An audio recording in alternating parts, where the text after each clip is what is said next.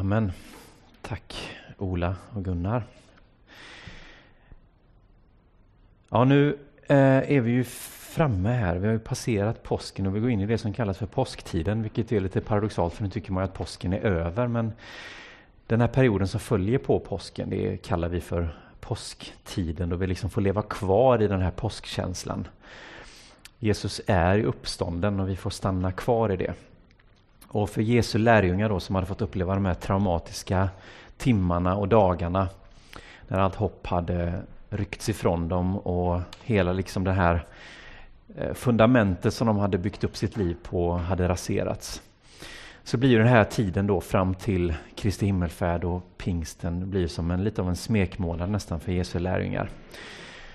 Ehm, och även om det, även för oss så tror jag att den här tiden efter påsk kan bli något av en liksom sån här dekompression på något sätt. Alltså att det har varit så mycket, man är fastan och påsken och så får man liksom landa.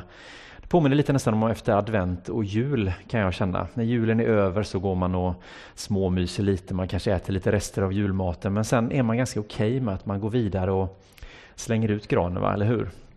Jag tänker att många av oss och många av er kanske har plockat undan ert kycklingpynt och tagit ner de här knallgula gardinerna som ni har haft i alla fönster runt om i huset och kanske att äggkonsumtionen har minskat till lite mer normala nivåer igen. Jag vet inte. Eller så tänker ni att nej, påsk det firar man ända fram till pingst och det är fine, då får man göra det, vi är olika. Men oavsett så är detta en period då som Jesus spenderar mycket tid med sina lärjungar. Och vi läser ju inte jättemycket, vi läser att de är tillsammans och Jesus är med dem. Och det är, det är en grej som man känner ibland att ah, kunde de inte liksom stannat kvar lite där? Kunde man inte fått höra lite mer? Vad är det Jesus säger till sina lärjungar i denna tiden? Det måste vara liksom, Jesus vet ju att han har den här perioden och sen ska han liksom lämna och han lämnar över sitt, sitt uppdrag och sitt liksom det här att sprida budskapet vidare och att sprida Guds rike och förkunna nyheterna och de glada, det glada budskapet om Guds rike till hela världen. Så jag antar att detta är en period då Jesus liksom eh, förbereder sina lärjungar ännu mer, att han förmedlar ännu mer och ger dem kanske ännu mer liksom, eh, att, ja, men, att förbereda sig för detta uppdraget. Eh, när vi läser Johannes evangeliets berättelse så har ju, vet vi att Jesus har en planerat att lämna över det här uppdraget. Han säger ju det här att han lämnar, det är bra att jag går bort för att då kommer det en annan, då kommer det en hjälpare som ska hjälpa er att, att, att liksom sprida det här eh, budskapet och föra mitt uppdrag vidare och bära det vidare. Eh, och mycket riktigt när vi läser vidare i Lukas berättelse så skiftar också fokus till att handla om vad som händer med den här rörelsen som Jesus startar. För vi går in nu i och med idag så går vi in i en period när vi läser från Apostlagärningarna som ju är faktiskt del två i Lukas berättelse om Jesus och hans efterföljare. Lukas och Apostlagärningarna är ju två volymer kan man säga av ett och samma verk. Det är samma författare som skriver Lukas evangeliet och Apostlagärningarna och det det, det, när man läser de här båda som, ett, liksom, som en helhet så märker man det ganska tydligt att det finns en röd tråd igenom detta. Det är inte så att det plötsligt blir liksom ett oj, det här var liksom en, ett, ett konstigt break på något sätt utan man förstår att i läsningen av Lukas så förstår man att apostlagärningarna är på gång och när man läser apostlagärningarna så är det ganska, blir det ganska naturligt att tänka att Lukas evangeliet är första delen i en och samma berättelse.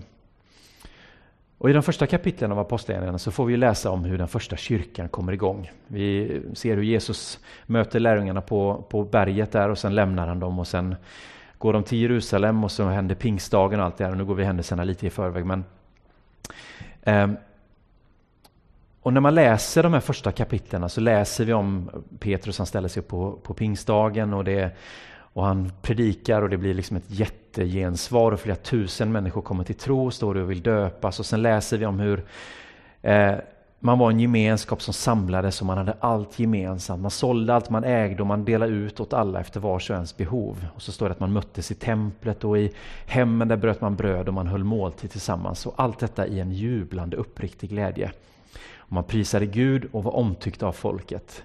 Man får ju bilden av att det här är en riktig idyll. Det här är ju liksom det blir ju inte bättre. Det här är ju så det ska vara. Och så läser vi det i vår tid och tänker att åh, de gjorde ju allting rätt. Tänk, det är ju så här vi ska ha det och tänk om vi kunde ha det på det sättet med. Och så läser vi detta som någon slags ja, men det här är ju ritningen för kyrkan. Det är ju så här vi ska ha det. Vi ska ha allting tillsammans och sen börjar man känna lite så här, fast det låter ju lite jobbigt också att sälja allt man äger, eller hur? Och dela ut och så. Ja, hur ska vi göra egentligen? Hur lever vi detta i vår tid? Men på något sätt så tror jag många av oss ändå har läst de här verserna som en slags sådär, ja men man ser ju där liksom Petrus predikan och det har framgång och står hela tiden, varje dag kommer det nya människor till tro och alla dras med i den här härliga rörelsen och allting, man har allt gemensamt och det är liksom så här, ja men det är ett riktigt paradis på jorden liksom. Vad härligt de har det, det är ju så det ska vara när vi tänker kyrkan liksom.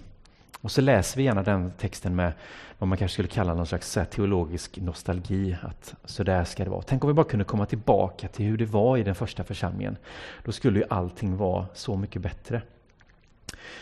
Men det är ju så här med nostalgi, att ofta ser det ju så här att man, det har liksom ett lite så rosa skimrande ljus över sig. Det Lukas berättar, det är ju lite som, tänker jag, vi kommer till varför jag, jag säger på detta sättet, men det Lukas berättar, det är lite som att titta i familjealbumet. Man tittar på bilder, gamla bilder som dyker upp och så ser man, åh titta, den där husvagnssemestern eller bilsemestern, vad härligt det var. Och sen glömmer man att, ja, fast kommer du, på, kommer du ihåg att barnen satt och skrek på varandra hela tiden i baksätet? Eller så tittar man på så här, åh, kommer du ihåg när vi var i fjällen där för några år sedan, vad härligt det var. Fast det var ju då vi fick vinterkräksjuka allihop och låg fem dagar. Vi fick ju vara i backen en dag.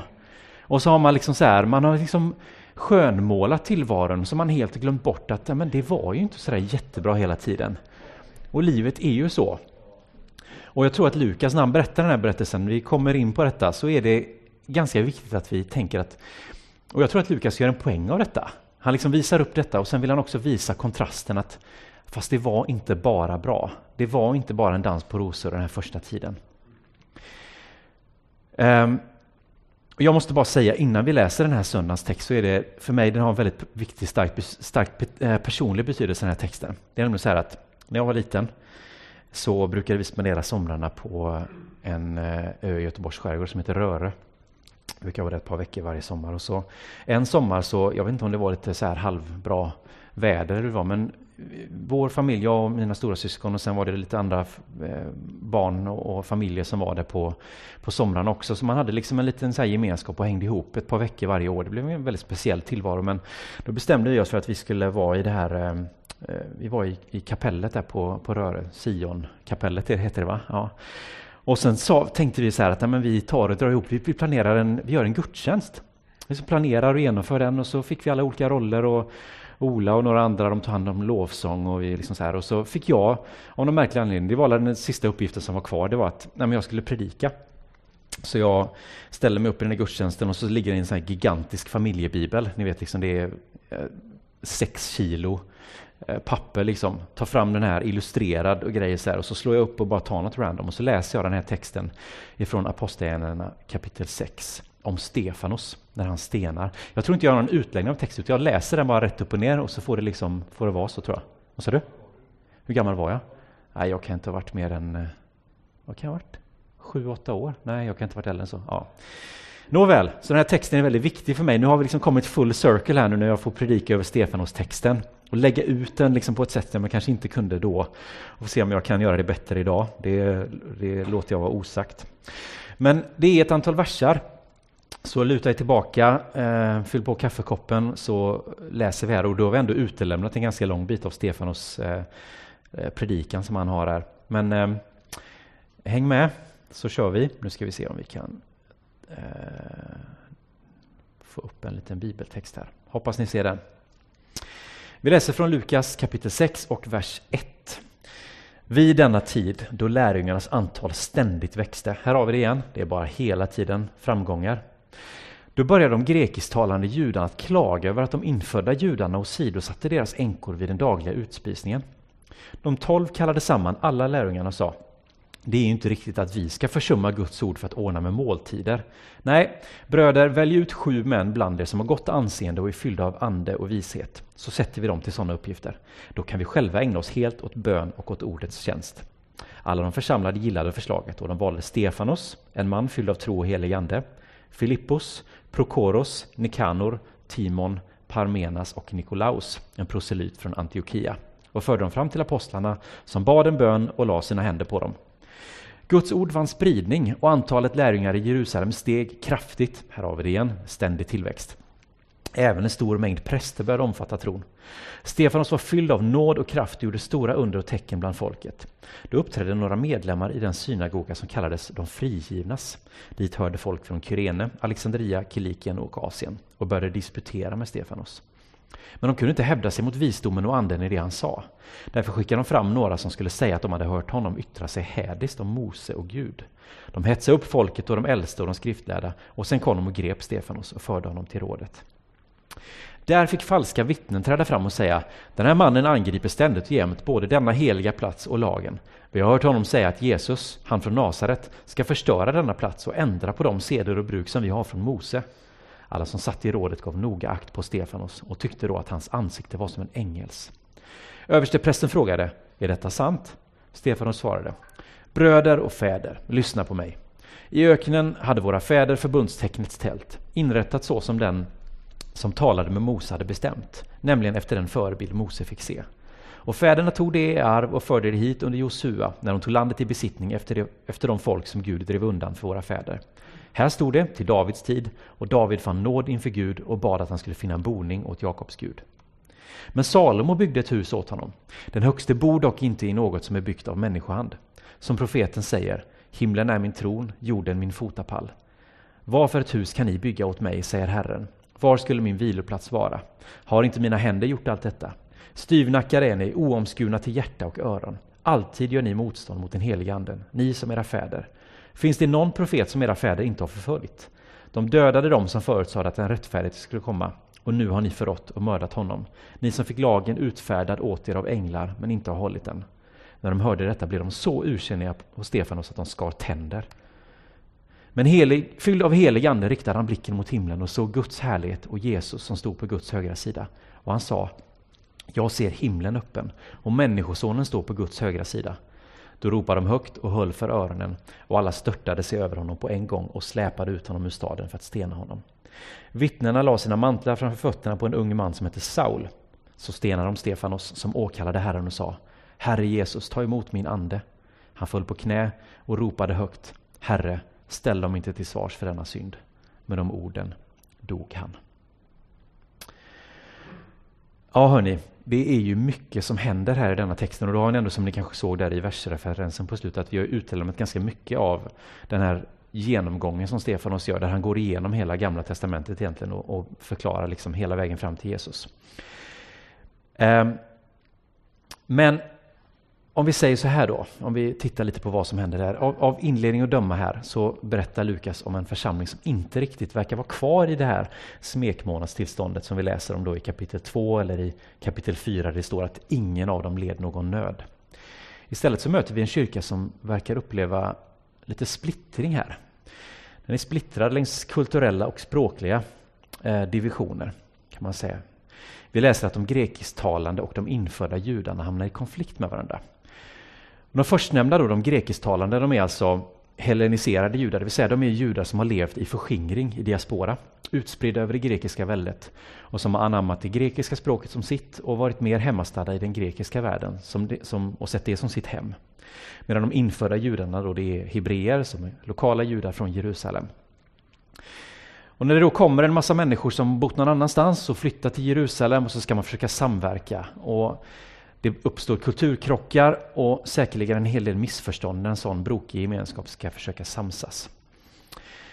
Och vad tog den här idyllen vägen egentligen? Ja, lösningen då, som församlingens ledarskap ser det, det är ju att tillsätta sju församlingstjänare. På grekiska är detta ordet diakonos och vi har ju det ordet i, kvar idag i våra dagar som diakon, en församlingsmedhjälpare. Och de då ska se till att maten rättvist fördelas till hela församlingsgemenskapen. Och jag kan ju tänka mig lite hur de här tolv apostlarna då, de har följt Jesus, Jesus har haft koll på läget och så ska de ta över. Och så tycker de liksom vad bra det går, vilket flyt och vad skönt, inga konflikter, alla har det bra, alla sköter sig, de delar med sig och sen helt plötsligt uppstår det konflikter och de här tolv pratar säkert sinsemellan och känner att fy vad jobbigt detta blev nu. Ska vi behöva ta i detta nu? Jag trodde att vi skulle hålla på med det som Jesus gjorde. Skulle inte vi hålla på med ordet och bönen? Säger de. Jo, det tycker de att de ska göra. Så vi, vi ger det här jobbet till någon annan. Så vi utser sju stycken församlingstjänare då, som får göra detta. Och de ska se till att maten rättvist fördelas till hela apostla, den här församlingsgemenskapen. Och de här orden tror jag säkert att många känner igen. De här tolv apostlarna tycker att de själva ska ägna sig helt åt bön och åt ordets tjänst och inte behöva befatta sig med praktiska sysslor. Och det kan man höra ibland, kan jag höra ibland i vissa sammanhang att ja, men som alltså församlingsledare, de ska ju syssla med, med ordet och bönen. Det är liksom de här idealen, det är de här två grundpelarna, det är det man ska hålla på med. Och inte liksom befatta sig med det praktiska. Och jag kan tycka att man kan ifrågasätta en sån visdom, eh, särskilt med tanke på hur den verkliga mallen borde ju vara att tjäna Gud, borde väl vara hur Jesus själv gjorde. Och det sista han skickade med sina lärjungar var ju den här sista kvällen innan han dog, var att de skulle tvätta varandras fötter, att de skulle bryta brödet tillsammans. Det han gjorde var ju att vara bland folk, att dela med sig och när folk var hungriga, vem var det då som fixade det? Det var Jesus. Han skickade inte iväg, ja, det får ni lösa själv. Utan han tog brödet och fiskarna och delade med sig och såg till att folk blev mättade. Men det är väl inte apostlarna göra, utan de tillsätter sju församlingstjänare som får göra detta istället. Och de namn som vi läser då, som, som blir utsedda till den uppgiften, de är alla grekiskklingande. Det är alltså människor ifrån den här åsidosatta gruppen som får ledaransvar för uppgiften. Det är Stefanos och Filippos och flera andra där. Och uppgiften är alltså att distribuera maten på ett rättvist sätt. Så den ursprungliga diakontjänsten var alltså en form av kypare kan man säga. De såg till att se till att folk hade mat. Ja, hur smakar maten? Bra, fint. Vill du ha lite påfyllning? Ja. Eh, när du är färdig kan du ställa brickan och, och disken här borta så tar vi hand om det. Eh, men det verkar ju trots allt vara en ganska bra lösning. Det verkar som församlingen får uppleva en period av harmoni, större harmoni igen. Och återigen kan vi då spela idylltemat ifrån den första kyrkans soundtrack igen. Nu stänger vi av, hoppar över det här jobbiga konfliktspåret och så kommer den här, yes nu är det idyll igen, nu är det bra, nu är det tillväxt och så är det fint. Allting är som det ska. Men sen händer det någonting ganska oväntat, får vi väl ändå säga. De här tolv apostlarna, vi pratar alltså om Petrus, Jakob, Johannes och de andra, de som bokstavligt talat har vandrat med Jesus och lärt sig direkt från honom. De ger de här sju en tydlig uppgift. Ni ska ta hand om maten, se till att alla får att äta. Men strax efter det så läser vi istället att Stefanos, vad gör han? När han är ute och predikar och gör tecken och under istället. Du hade ett jobb att göra. Du skulle se till att alla fick mat. Varför är du här ute och predikar istället? Ja, Stefanos tycker tydligen att nej, men det här är inte mitt jobb. Jag ska ut och predika. Och vi läser vidare om hur han är där ute och hur han hamnar i konflikt. Och han ställs inför rådet där falska vittnen försöker smutskasta honom med de här påhittade anklagelserna. Stefanos försvarstal går tillbaka till teman från Israels historia om hur Gud alltid har varit nära sitt folk, vare sig det har varit i tempelvandringens tabernakel eller i Salomos tempel i Jerusalem. Och I våra öron så låter inte det särskilt kontroversiellt att, som han säger, då, att men Gud är inte bunden av varken tid eller plats eller byggnad. Um, men för de åhörarna så ligger det någonting otroligt kontroversiellt där. Ehm, och jag tänker att här kanske finns ett budskap till oss lite. Jag menar, särskilt i våran tid, vad som, det som hände när pandemin bröt ut och vi inte kan vi inte mötas i vår kyrka längre. Vad ska vi göra nu? Och så står vi där handfallna. Jag, kände liksom, jag kan nästan känna lite eko av den reaktionen att vad menar du? Men Gud bor ju i det här huset. Hur ska vi kunna fira gudstjänst utan att vara innanför de här fyra väggarna?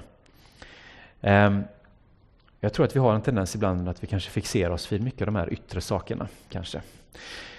Men Stefanos budskap, jag har en udd av anklagelse, eh, får man väl minst sagt säga, att ni har dödat honom som Gud hade sänt, den rättfärdige. Och som till slut får droppen att rinna över för de som har samlats för att anklaga honom där. Eh, och i den här skildringen, som ju i många avseenden tänkt nu på att det är samma författare som har skrivit Lukas evangeliet det är en direkt anspelning på Jesu död. Vad säger Stefanos? Han säger Jesus, i dina händer överlämnar jag min ande. Precis som Jesus gjorde på korset överlämnar sin ande i Guds händer. Han ber om förlåtelse för sina anklagare, precis som Jesus gjorde. Fader förlåt dem, de vet inte vad de gör. Och så stenas han. Han blir inte hängd på ett kors, men han blir avrättad där av den eh, ilskna folkmassan.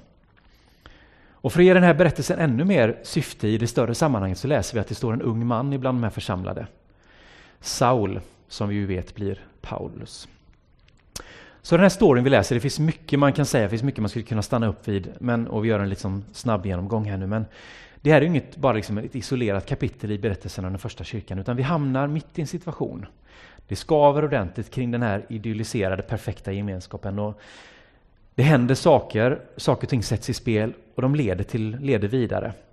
Vi har konflikter mellan grupper i gemenskapen, vi har ett försök att lösa dessa på ett sätt som kanske inte är helt genomtänkt. Och sen har vi en diakon som är kallad till andra uppgifter än de han har blivit tilldelad.